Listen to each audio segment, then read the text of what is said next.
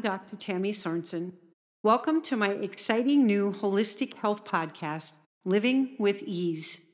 Living with Ease is designed to encourage and equip listeners with tools for living and releasing ease into the midst of all the dis ease that continually bombards our atmospheres, lives, circumstances, and the culture we find ourselves navigating.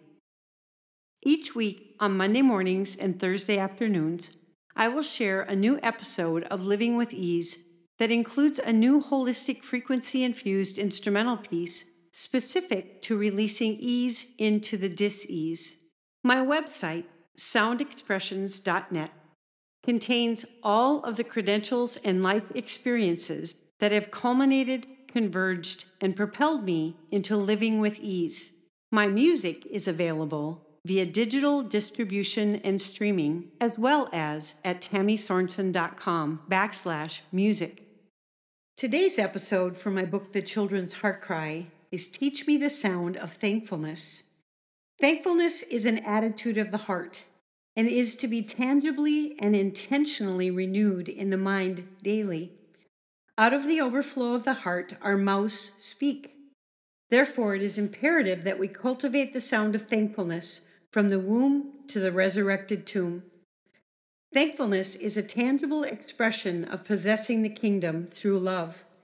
The scriptures are filled with references of thanks, thanksgiving, being thankful, and thankfulness.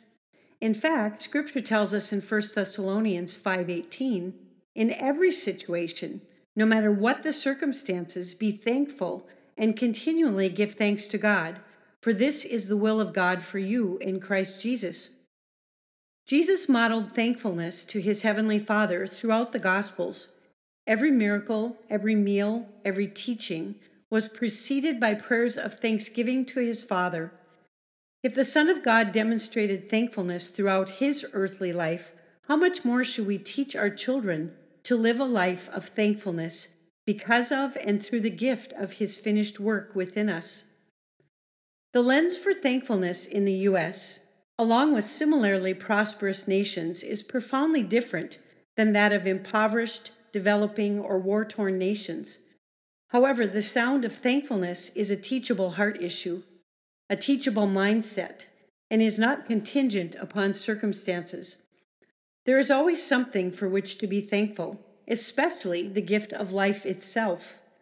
Americans have been privileged to live in a nation with a supernatural abundance of blessings on most every level. Far too many have grown comfortable with a lens of expectation or entitlement, as opposed to gratitude and thankfulness. Due to accessibility through social media, Today's words and heart attitudes far too often reflect critical spirits, judgment, anger, discontent, etc., all negative, low resonating frequencies, as opposed to simple obedience to the command of giving thanks in all things. Thankfulness releases blessings. Thankfulness is the nature of the kingdom and the nature of our King. Again, the Son of Jehovah God Himself gave thanks prior to receiving his every miracle, and modeled a life of thankfulness unto his Father in all things at all times. Possessing the kingdom in Daniel 7, verse 22, manifests in maturing sons and daughters as thankfulness. We must be intentional about teaching our children to respond daily with thankfulness because there's always much to be thankful for life and breath itself daily provision, health, protection, our families and caretakers, relationships and friendships, eternal life with Jesus, answered prayers, every prayer yet to be answered. Thankfulness is a key in that point. Endless blessings that we enjoy every day in our nation as freedoms, from freedom to worship, to speech, food, education, homes, vehicles, medicine, employment, arts and entertainment, sports, media accessibility, material possessions, and the list goes on and on.